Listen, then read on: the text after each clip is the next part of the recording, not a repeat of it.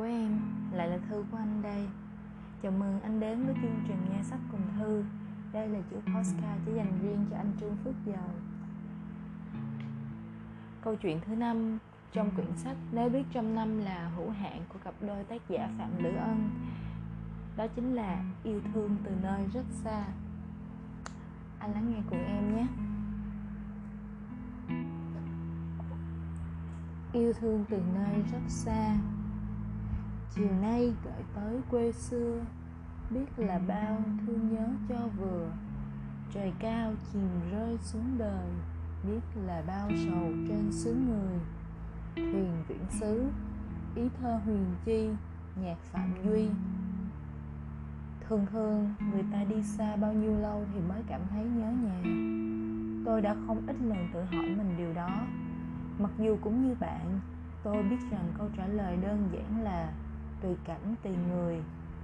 Nhưng tôi vẫn luôn hỏi mình câu đó, khi này, khi khác, khi tôi sắp đi đâu xa, hay khi có ai đó sắp đi đâu xa? Tôi biết một người vừa bước chân ra khỏi nhà đã nhận ra nỗi nhớ. Tôi cũng biết một người khác, mê mải dặm trường 20 năm. Đến một chiều kia nhìn thấy trái xoài rụng ở Hawaii mới thật sự nhận ra nỗi nhớ nhà, mà phải là trái xoài xanh rụng chứ 20 năm ăn xoài non xứ lạ mà có thấy nhớ nhung gì đâu. Bao nhiêu lâu người ta mới cảm thấy nhớ nhà? Thật ra câu hỏi đó còn có một ý nghĩa khẳng định khác rằng trước hay sau bất cứ ai rồi cũng sẽ cảm thấy nhớ nhà. Tôi biết nhiều bạn trẻ rời làng quê ra thành phố học đại học rồi ở lại lập nghiệp cuộc sống nhộn nhịp và đầy niềm vui thậm chí tràn trề hạnh phúc nhưng điều đó không ngăn được họ nhớ nhà. Chỉ có điều, khi về lại nơi mình hằng tưởng nhớ, họ nhận ra tất cả đã đổi thay. Những con đường cũ mái hiên xưa, cả những người thân yêu và chính họ. Đôi khi sự thay đổi mạnh mẽ đến nỗi không thể nào chấp nhận và họ nhận ra mình không thể sống ở chốn xưa được nữa.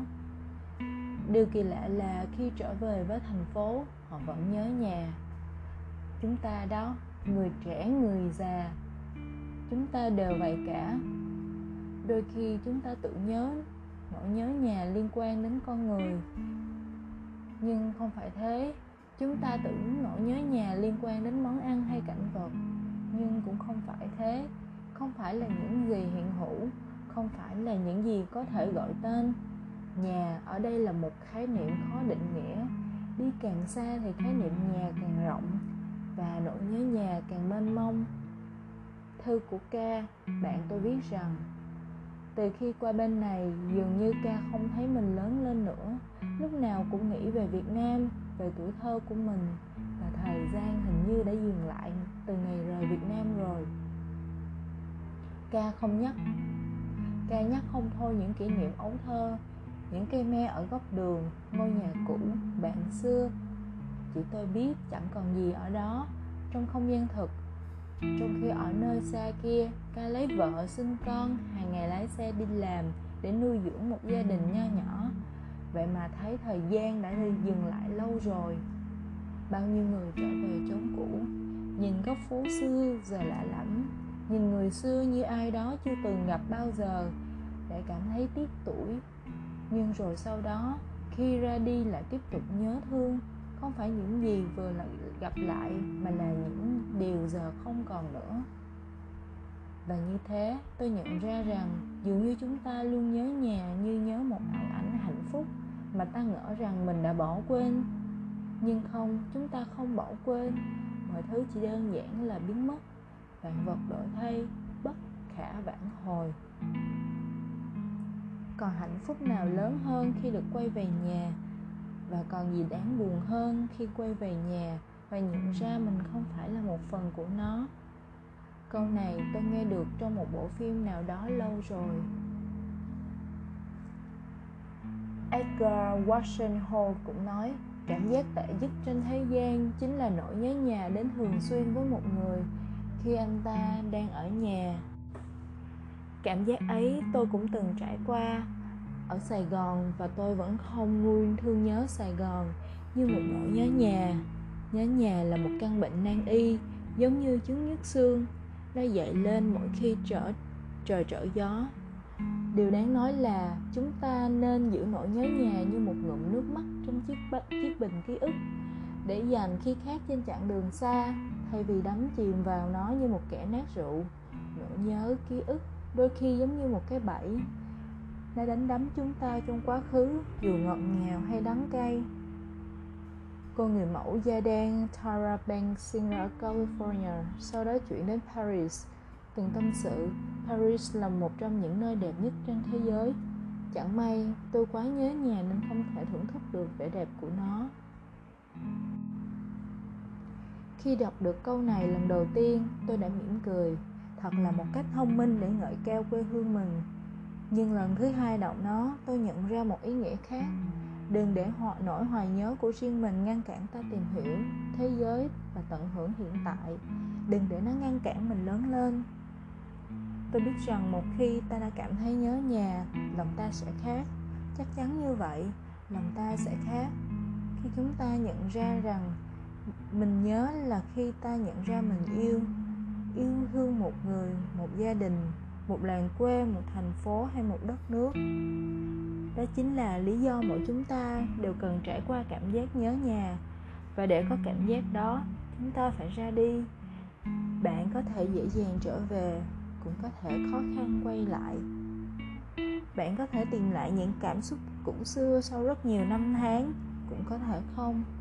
Khả năng thứ hai thường xảy ra hơn, nhưng hãy bình tâm, bởi helen keller nói đúng rằng những điều tốt nhất và đẹp nhất trong thế gian này thì không thể nhìn thấy hay chạm đến được. Chúng ta phải cảm nhận bằng trái tim. Nếu như bạn nhớ nhà, hãy nhận ra rằng đó chính là yêu thương và hãy để nó là yêu thương, chứ không phải luyến tiếc, tủi hờn hay oán giận. Bạn biết chăng, nỗi nhớ nhà sẽ khiến bạn nhận ra rằng chúng ta luôn có thể yêu thương từ một nơi rất xa và tình yêu thương cho dù là yêu thương một ảo ảnh của hạnh phúc thì vẫn luôn là một khởi đầu đẹp đẽ. Một ngày nào đó bạn sẽ đi xa và tôi mong rằng tất cả những người trẻ đều sẽ có dịp đi xa lên thành phố học đại học lập nghiệp ở tỉnh khác ra nước ngoài du học định cư hay thường xuyên nhất đi du lịch. Khi ấy thêm một lần nữa hãy trả lời dùm tôi câu hỏi mất bao lâu để bạn cảm thấy nhớ nhà thế là em đã đọc xong cho anh nghe thêm một câu chuyện nữa trong quyển sách này. Đối với chúng ta mỗi người đều có những nỗi nhớ anh nhỉ? Nhớ nhà.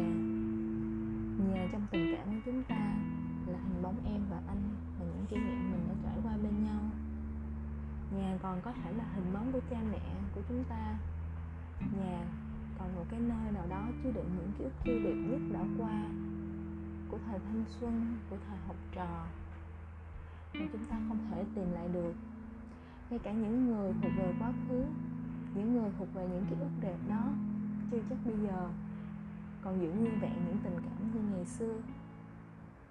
Như một thời chúng ta đã sống hết mình, sống vui từng khoảnh khắc đó, để chúng ta mỉm cười, để chúng ta luyến tiếc và thương yêu những ký ức đó khi mà nhớ về, đúng không anh? Em hy vọng anh sẽ có một buổi